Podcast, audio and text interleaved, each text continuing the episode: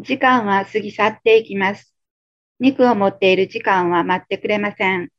その中で何が本当のことなのか、自分たちの本当の姿はと、ゆったりと思いを馳せていける喜びと幸せを味わいましょう。こんなすごい時を迎えているのです。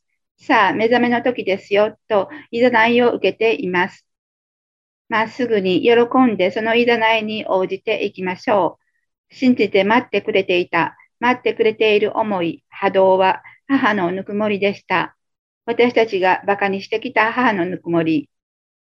もう帰っていきましょう。苦しみあえてきた心の中に本当の優しさ、潤い、ぬくもり、安らぎを。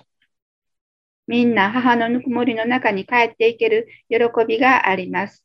その喜びをしっかりと自分の中で確認して、確認すれば、ただ、ありがとう、ごめん、ありがとうと苦しみから喜びへ自分を誘ってくだください。いつまでもどこまでもただ待ってくれていた、くれている思いに触れてみてください。私たちはどんなに幸せでありがたい存在なのか、心に響いてきませんか？